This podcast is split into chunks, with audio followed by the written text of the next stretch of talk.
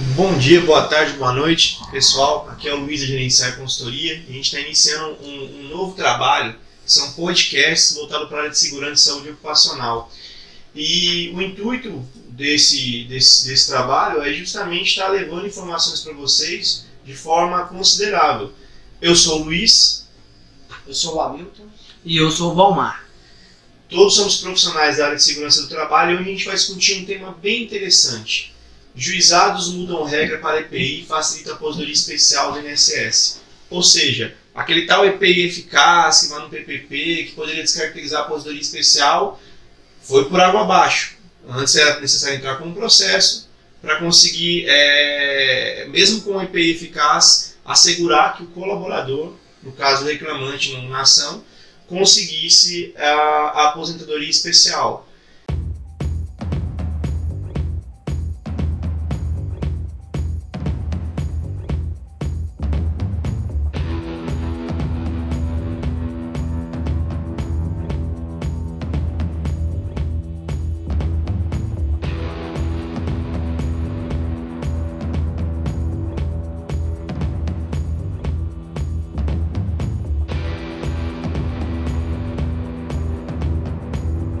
Que, que vocês acham disso?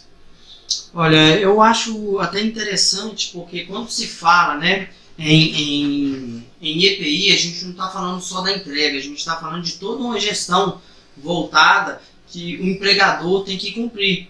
Por exemplo, né, não é só entregar o EPI, é monitorar o uso, tá? é, é fornecer o EPI corretamente, treinar o colaborador, envolvimento da, da alta direção na fiscalização, né? É, com relação à utilização dos profissionais de maneira correta. Então a gente vai um pouquinho mais além do que a entrega, né? que, que é o que é mais praticado hoje, só a entrega de EPI. A gente precisa realmente de um controle efetivo né? para que a, a gestão de EPI ela seja funcional. É isso, eu acho que é interessante porque nós hoje trabalhamos com, com a ideia de que simplesmente entregar o EPI, a empresa cumpriu o papel. Na realidade, nós enxergamos que é, uma gestão bem feita da EPI, ela vai muito além disso, né? Então vai, como o Omar já falou aqui, a gente entregar o EPI, é monitorar a utilização, é, verificar se o profissional realmente está usando esse equipamento da forma que tem que ser usado, né?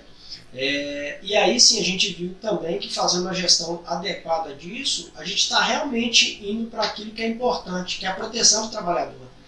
Parte somente na questão legal de entregar o IPI e a gente não entrar muito na, na, questão da prevenção e da proteção do trabalhador, que para nós é o mais importante. E até, até interessante a gente fazer essa diferenciação, porque quando eu vi essa, essa notícia, eu vi alguns comentários, por exemplo, sinalizando que. Ah, mas para que vai fornecer IPI agora então? E tem essa separação. A gente está falando de caráter previdenciário, não trabalhista. Então, uma coisa a gente tratar da questão de aposentadoria especial, outra a gente tratar da questão de prevenção, que o EPI ainda serve para neutralizar a insalubridade, principalmente para proteger o trabalhador. E tem um ponto que eu achei muito interessante que a gente pode discutir aqui, é que a gente, a gente no Brasil, a gente bate muito nessa tecla de EPI. Só que se a gente pegar a NR9, se a gente pegar a nova NR1, ela é bem clara. A primeira coisa que a gente tem que fazer é agir onde? Na fonte do risco. E a gente sempre volta para o assunto de EPI para descaracterizar uma coisa ou outra por questão cultural. E o que, que, vocês enxergam nesse aspecto, né, nesse sentido? Olha, eu, eu concordo plenamente com você, Luiz, porque a proteção do, do, do trabalhador para nós é, que somos da área de saúde e segurança vem em primeiro lugar, né? Então a gente tem que preocupar em fazer uma gestão onde a gente consiga, né, com medidas de engenharia, medidas coletivas, né, deixar o ambiente de trabalho mais propício para o trabalhador.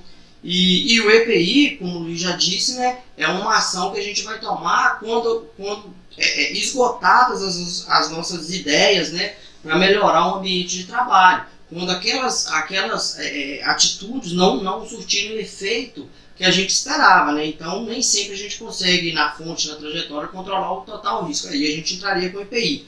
Mas nós da área de segurança temos que nos envolver no processo, né? Temos que parar de ser só preenchedores de ficha de EPI e passar a acompanhar o processo lá em loco para a gente dar ideias de melhoria, para a gente evitar causando EPI. Não, com certeza. E, e, na realidade a gente vai entrar num, numa questão é, que a gente, é, como a gente já trabalha muito isso aqui, né? A segurança além da norma. Então a gente tem que enxergar um pouquinho além dessa questão que o mercado prega do EPI, que é simplesmente entregar e, e resolver o problema. Né? Na realidade a gente vai estar lidando com, com um assunto é, que a gente vai um pouquinho além. Além de eu tratar a questão é, do trabalhador no presente, é, na entrega do EPI, na proteção dele, eu também estou lidando com uma questão futura, né? Eu vou tratar da aposentadoria desse profissional, né? No pós-trabalho, né? Então tem que cuidar bem dele aqui, para que lá na frente ele tenha condição. Mas hoje nós estamos, nós estamos falando de uma questão de aposentadoria especial, ou seja, a gente está dando a, a, esse profissional ele está aposentando porque ele está trabalhando em um ambiente que é insalubre, né? Que teoricamente está prejudicando a saúde dele né? E que hoje a gente sabe que as empresas têm dificuldade de fazer uma gestão adequada. Uhum. Tem, tem dois pontos que eu queria sinalizar para vocês é, que, eu, que eu acho, é, no mínimo, engraçado. O primeiro é a falta de integração de informações no país que a gente vive. Ou seja, está todo mundo sempre falando línguas completamente distintas. Com a nova NR1 agora, creio eu que pelo menos a parte de segurança tende a ter uma gestão melhor, visto que a gente vai integrar esses riscos no gerenciamento é, vai acabar esse negócio, ah, eu faço documento ali, faço aqui, a empresa vai, tem que fazer isso, aquilo, vai, vai haver uma, uma integração melhor. Só que a, a, a parte da previdência, é, parece que fica claro que isso a gente não vai ter uma solução por agora. Ou seja, se isso de fato é, é caminhar, essa questão da caracterização, caracterização de aposentadoria especial, independente do EPI ser eficaz ou não, é, nós voltamos àquela questão que vai haver argumento do de vários profissionais igual você aqui. Ah, mas espera lá, o EPI está sendo eficaz, estou fornecendo, estou monitorando, estou treinando o colaborador, estou controlando o seu uso, estou notificando como não está utilizando, mas assim, a aposentadoria especial ainda vai ocorrer. E, e, e nesse ponto, o que, que vocês acham dessa falta de integração entre a área trabalhista e a área previdenciária? Porque isso gera para a gente um desconforto significativo, vocês concordam? Não, com certeza, Luiz. E hoje, na realidade, a gente vive no nosso país, a gente já é cultural isso, né? A dificuldade que as empresas têm de seguir é, o que as normas estabelecem. Então, na verdade, o que a gente precisava hoje é de padronização. Então, quando a gente fala de gestão, a gente que trabalha é, a segurança, igual o Balmar falou, né? a gente está sempre preocupado mesmo é, com, a, com, a, saúde do trabalhador, com a padronização, com seguir as normas, a gente vê que o país não tá, isso não está muito integrado. Né? Você pode ver que tem uma norma que estabelece uma série de requisitos, por outro lado, a gente tem as empresas que têm uma dificuldade muito grande de cumprir, porque a gente também não tem uma fiscalização adequada, e a gente tem o lado jurídico que é, utiliza da norma, né, aquilo que a norma deixa lá de duplicidade de interpretação, para muitas vezes conseguir algumas ações. Então, acho que a gente deveria padronizar bem. A gente fala muito de protocolo hoje, né? Então, na segurança, a gente tem muito protocolo, né? Cada um interpretou de uma forma e vai seguindo nessa linha. Eu acho que a gente devia gravar um podcast sobre o quê? Q3 e Q5. Seria interessante, né? É, eu ia pegar o gancho do amigo para justamente é, ilustrar isso, né? Que a gente vive hoje uma, uma situação na segurança do trabalho que é a interpretação de profissionais, né? Então o profissional interpreta, interpreta a norma de acordo com a vivência dele. Como o Hamilton sinalizou bem a questão do protocolo, a gente não pode ser interpretativo, a gente tem que buscar um requisito legal e seguir ele para que a gente tenha sucesso na nossa gestão de, de segurança. E, e, e, essa integração que o Luiz falou da NR1, né, da, do GIO, do PGE, acredito que ele vai vir para auxiliar a gente bastante nisso, para ter uma gestão única, né? Principalmente é, hoje, né, Luiz? Inclusive a gente vai ter até a live, né? Hoje falando da, da ISO 45000, que dá para a gente também uma visão bacana da, da, de toda a gestão de segurança. Então é interessante que a gente venha a ter é, uma norma mais simplificada, mais em contrapartida que dá para a gente segui-la completamente, né? Porque hoje a gente tem uma uma série de ramificações normativas e que muitas das, das vezes para a gente seguir uma a gente tem que é, largar a outra de lado. Um cliente ou outro, com um ramo de atividade ou outro, e isso não é legal. Seria interessante a gente ter um caminho único para seguir. Eu vou, como a gente entrou no assunto assim, bem de. A gente chegou solando a porta para falar sobre o assunto, é, eu vou até ler um pouquinho. Essa, a fonte é, da, é o site da UOL, tá? a reportagem foi do dia 23 de, de junho, ontem, às 11h15 da noite, que fala o reconhecimento do direito à antecipação da aposentadoria para trabalhadores expostos a riscos deverá ficar mais fácil nos juizados especiais federais, após uma nova decisão da Turma Nacional de Uniformização. Ao concluir o julgamento do tema 213 na sexta-feira, a turma decidiu que o segurado do INSS pode recorrer diretamente à Justiça Federal para exigir a aposentadoria especial por insalubridade no caso em que o benefício for negado porque o trabalhador utilizava EPI. É... Antes dessa decisão, que padroniza a compreensão dos juizados federais sobre o tema, parte dos juízes considerava que a contestação da eficácia do EPI deveria ser questionada primeiro na Justiça do Trabalho, ou seja, em processo contra o empregador. É, nós tivemos algumas ações contra alguns clientes nossos, que, que os clientes nossos foram reclamados, e que a gente acompanhava que um perito para verificar se de fato o EPI era eficaz ou não, a concentração do agente, principalmente aquelas empresas que não faziam monitoramento da parte de HO, dinheiro ocupacional, e, e ocorria isso através do processo, então era mais moroso. Agora o que dá a entender aqui é que o advogado já vai chegar na petição falando, olha, o EPI não era eficaz.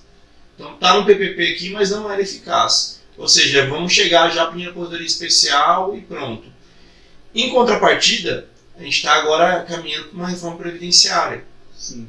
Aonde já vou dar deixa aqui que tecnicamente a gente deve trazer um advogado da área previdenciária nos próximos podcasts para orientar a gente sobre isso, para a gente conseguir passar algumas informações para os ouvintes e até para a gente que não é nossa área, é, essa parte jurídica assim tão a fundo. Tá? É, e se a gente for pegar por base o que a gente está discutindo aqui agora, basicamente é isso que vai acontecer. Os advogados vão entrar pedindo aposentadoria especial. E, e, a gente tem um documento hoje que é a LTCAT, que é logo técnico de condições ambientais do trabalho, que a gente usa como parâmetro a instrução normativa 77, considera os agentes do anexo 4 lá do decreto 3048 de 99, e lá a gente busca as informações para criar esse documento para orientar o cliente. A partir do momento que é essa brecha, é, a, o quanto vocês acham que o LTCAT pode ser fidedigno e pode ser confiável para o cliente?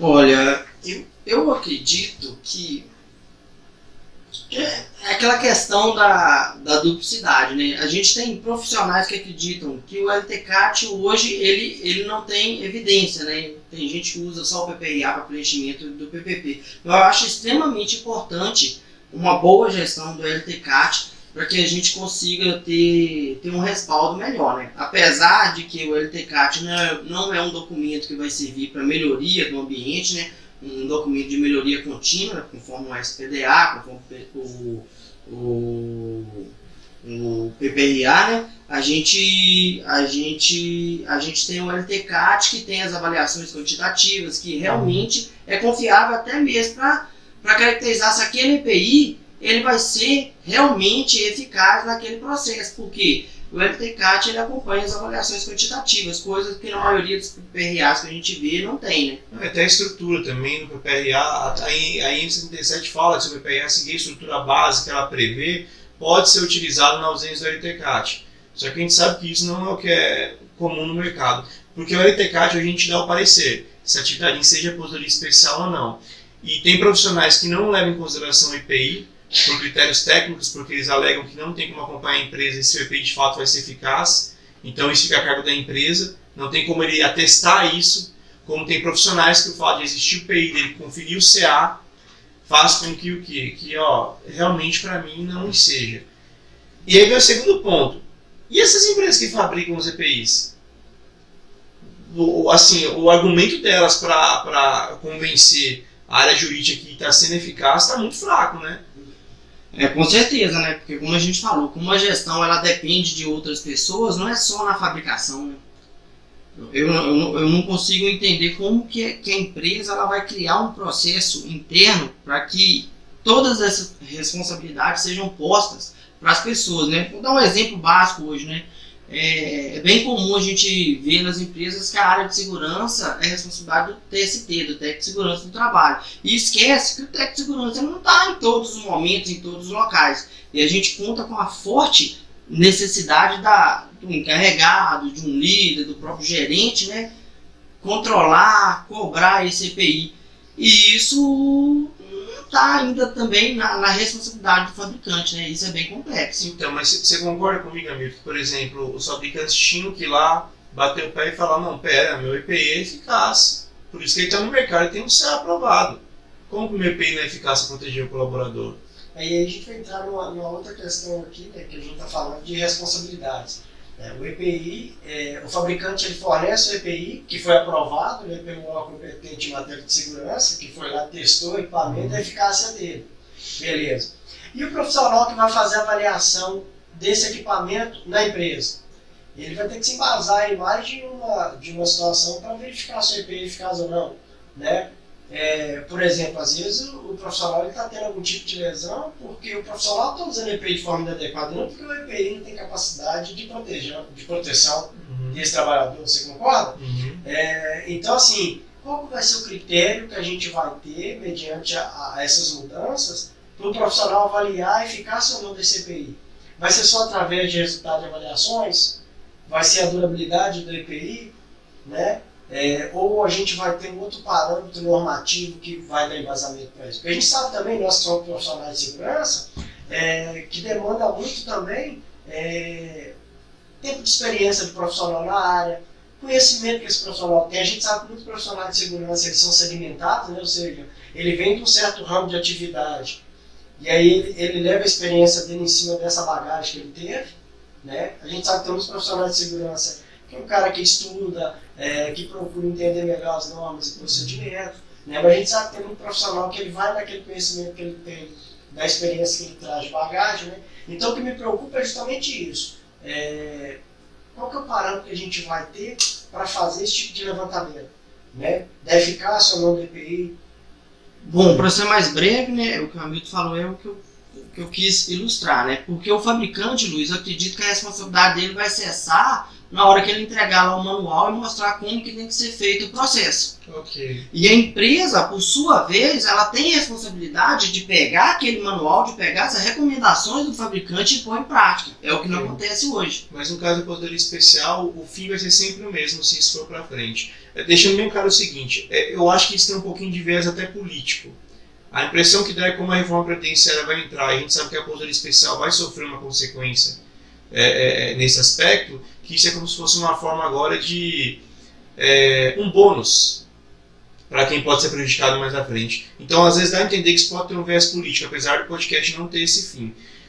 A, minha preocupação é o seguinte: o fabricante, beleza, ele passou o teste, forneceu o EPI, ok. O, a empresa tem, tem o dever do quê? De colocar o EPI em área, de fazer o monitoramento, de cobrar que o colaborador utilize ele de forma correta e fazer essa, é, periodicamente essa, essa constatação que está sendo eficaz. O problema é que quando você tem essas duas ferramentas para, de alguma forma, inibir a aposentadoria especial, deixando bem claro que a gente está batendo na tecla de EPI aqui, porque EPI é o que está sendo tratado nesse texto, mas que a visão da gerenciária é tratar o agente sempre na fonte. Você não dá a impressão que a gente está falando de EPI, EPI, EPI. Não é esse contexto. É, não é esse é, o objetivo nosso. É, então você faz tudo, só que chega lá para aposentar de forma especial, vai caracterizar a aposentadoria especial. A empresa não fez o recolhimento aí desse valor de aposentadoria especial nesse período, então vai ter que fazer esse pagamento retroativo. É, que tem até um termo técnico que fugiu que agora que é utilizado para esses valores retroativos. Ou seja, é, eu acho que de alguma forma, tanto o fabricante quanto as empresas têm que é, buscar dar uma pressionada no aspecto de fazer uma análise melhor e mais integrada, porque do contrário, o EPI, para esse fim de, de, de proteção, ele não, não vai estar sendo eficaz. E aí vai abrir brecha para outras coisas. Se não é eficaz a aposentadoria especial, está protegendo no ambiente insalubre. É. E eu achei interessante você falando, Luiz, que a, a questão do EPI, e eu concordo com você, que para nós aqui sempre é, o primordial é trabalhar sempre agindo na fonte, né? Mas por uma questão econômica, hoje o mercado inverteu isso. Né? É. Então, é uma visão distorcida, né? Isso. Porque a longo prazo o custo que tem com o EPI é muito mais ele, ele, ele, é muito mais viável do que a gente agir na fonte, né? Uhum. E acaba que o nosso mercado ele abrangeu isso, né? Então, é, é, quando a gente fala e aí a gente na, na, nossa vivência no mercado a gente sempre encontra isso, principalmente nos treinamentos, né? É, que as empresas vão sempre primeiro na questão do EPI e esquece de agir na fonte e trajetória, né? Justamente por essa questão econômica, é muito mais barato eu comprar um equipamento de proteção individual virtual, porque eu ia ali criar uma proteção para uma máquina, né? eu enclausurar uma máquina e por aí vai. Ou às vezes situações mais simples, né? uma simples manutenção, né? Preventiva, uma, preventiva, proteção, uma uma- proteção fixa numa máquina gerando muito ruído, com o motor exposto. uma correção, É, é. um ar comprimido, né? Fazendo um programa. Então, são, são ações que às vezes não, não demandam nem, nem custo da empresa, e sim boa vontade, né? Mas pode terminar sua E aí a gente entende também, a, a gente tá falando aqui, e aí a gente, se a gente vê aqui nessa, ne- nesse aspecto que a gente está discutindo nesse podcast, a gente vai longe nisso, né? Você falou da perícia trabalhista. A gente vê hoje é, que os próprios profissionais que fazem perícias hoje, eles estão indo nas perícias direcionados para EPI. Tanto é que a primeira coisa que ele está sempre ligado é a questão Não, de nos EPI. autos já está FGP digitalizado lá Uhum. e, e eles veem que por- porque já é cultural. É, você e- E citou. outra coisa, Luiz, também que a gente falou rapidinho, só para a gente concluir aqui, é da questão do LTCAT. É, muita, muitos profissionais associam o LTA é, o LTCAT à parte de, de segurança e saúde do trabalhador. A parte de que- periculosidade. é, esquece que o LTCAT é um documento previdenciário. Né? E por isso muita gente tem essa dificuldade. Aí eu falei, voltando novamente na perícia, dificilmente você vai ver um profissional numa perícia solicitar um LTCAT da empresa. Geralmente é o quê? É PPRA ficha DPI, é o que a gente tem visto aí no mercado. Né? Sim, sim. Porque E hoje gente- né, é interessante, só complementando aí, né, porque você vê a maioria dos PPRAs com cronograma de ação pedindo o, o, o empregador para fazer as avaliações quantitativas. E que em, em algumas empresas isso não acontece. Então o documento ele continua estático, sem a melhoria contínua, sem os resultados quantitativos, enquanto ele- o, o- o laudo de insalubridade, periculosidade e o LTCAT em conjunto, né, ele já dá essa, essa, esse resultado quantitativo para a gente poder trabalhar com números, né? E o PPRA, na maioria das vezes, a gente não consegue trabalhar com números, e aí fica a cargo do, do próprio perito determinar. Às vezes, até sem a- o resultado da avaliação, né? Às vezes, se ele tiver o equipamento, ele faz na hora, se ele não tiver, ele coloca lá que não tinha, né? Então, é, é bastante inter- interpretativo. né? E Tem, um, tem alguns grupos que a gente participa, o próprio grupo da HO, de engenharia ocupacional, que tem um pessoal que trabalha em cima dessa parte de agente ambiental, físico, químico, biológico, que eles trabalham com estatística e isso traz tantos dados. Eu posso citar o Alexandre, que ele é entusiasta nesse, nesse aspecto, na parte de HO. É, é tantos dados, tantas informações que você tem ali, que de fato você consegue propor as medidas corretas para o cliente. Falar, olha, você tem que tratar isso na fonte, porque se a gente continuar caminhando com isso, a tendência é só piorar. O EPI aqui, é, é, é, igual a gente já citou aqui, é o último caso mesmo. Tá? É, todo mundo aí se satisfez com. É um assunto interessante, né? É, é sempre bom a gente parar para poder discutir isso com outros profissionais, para a gente pegar visões né, diferentes, né, outras interpretações, para a gente é, ter uma opinião formada mais assertiva, né? Sim, até porque aqui ninguém é especialista na área previdenciária, Sim. todo mundo também no processo de aprendizado, e é por isso que a gente vai trazer outros profissionais para gravar esses, esses podcasts com o intuito do quê? De não só passar para os ouvintes informações é, é, é, com, com, com, com fundamentos técnicos, mas para a gente também aprender um bocadinho. E, e é até interessante a gente falar disso, é, é, porque quando a gente fala de EPI, e na realidade o mercado também ele, ele arremete a segurança do trabalho sempre ao EPI, né? Sim, Então a gente viu aqui que o universo era muito maior. Se a gente for entrar no assunto sobre EPI, quantas coisas a gente falou aqui hoje dentro da área de segurança, que também envolve o EPI, mas que a gente consegue caminhar para vários ramos aí diferentes aí. E que eu acho que para nós é, é importante discutir esse assunto às vezes, que a gente não tem tanta oportunidade de falar disso. sim. E para finalizar, você concorda ou não? Vamos lá. Olha, no momento, pela falta de processos adotados na empresa, eu até concordo com, a, com, com essa visão, né? Mas desde que isso venha com, com, com acompanhamento, né? Para ver como que isso vai ser implantado. Não só mais uma modificação normativa que vai ficar no papel. Porque eu acredito que é, não existe processo que funcione sem uma fiscalização adequada. Hoje a gente vive um momento que é só jogar papel, só jogar norma, mas a gente não vê as fiscalizações acontecendo da maneira que deveria acontecer, né, com maior critério. E, e isso traz é, para boa parte dos empregadores uma sensação que ah, não vou cumprir porque isso aí eu nunca fui fiscalizado, nunca ninguém me cobrou. Então é justamente por isso que eu acredito que está tendo essas, essas visões aí de, de processo por outros profissionais, por essa falta de, de, de acompanhamento. Né? Uhum. Mas por enquanto eu concordo. Amigo? É, eu vou, eu vou, assim, eu como é um assunto novo e ele tá, a gente está discutindo isso agora, é, não é ficar em cima do muro. Passar pano. É, mas eu prefiro, não, mas eu prefiro da forma que a gente falou aqui, né? Normas a gente já tem demais, procedimentos já tem demais, mas ainda a gente, conforme o Luan falou, você tem uma fiscalização muito eficiente que hoje, é, não vou dizer nem obrigar, mas que faça com que os empregadores eles cumpram a norma de maneira efetiva, né? Porque o objetivo fim para nós profissionais de segurança é o quê? É sempre a preservação da integridade do trabalhador.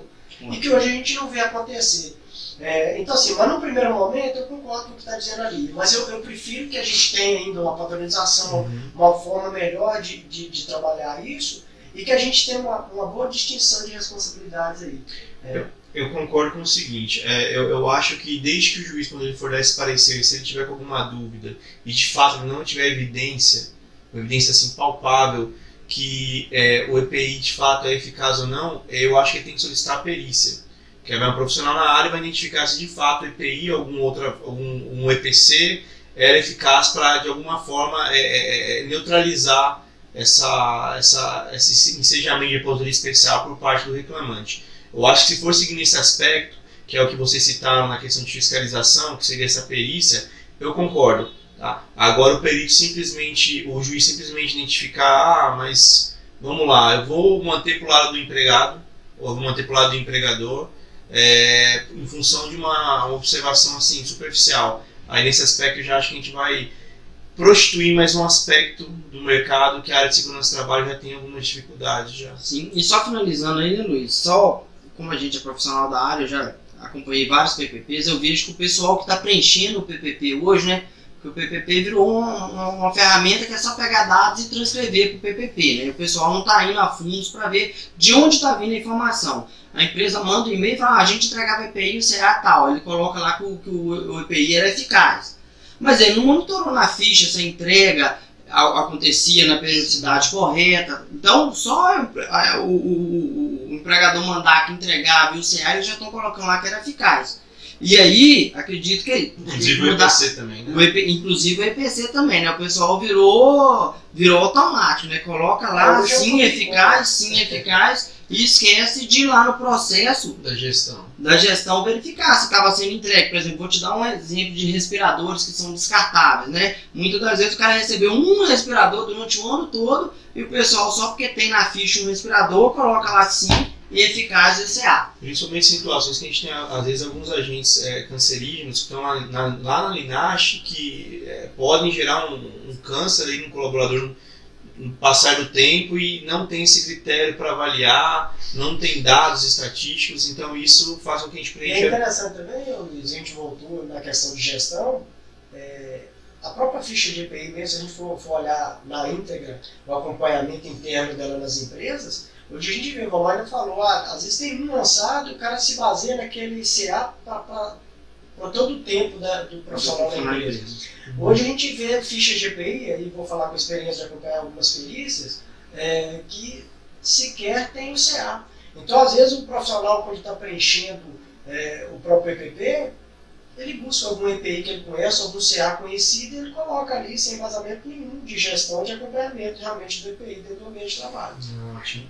E, gente, então acho que a gente pode encerrar por aqui. É, esse é o primeiro podcast, então vão vir vários outros aí. A ideia nossa era pelo menos um por mês. Apesar que a gente tinha assunto aí para ir mais um pouco. Tinha, não se deixar, a gente vai embora aqui, vai ter que almoçar. Quando a gente gosta do assunto, a gente vai, vai falando, né? É, a gente vai até pendendo por outros pontos que estão interligados aí que gera muito, muita conversa e muito, muito assunto.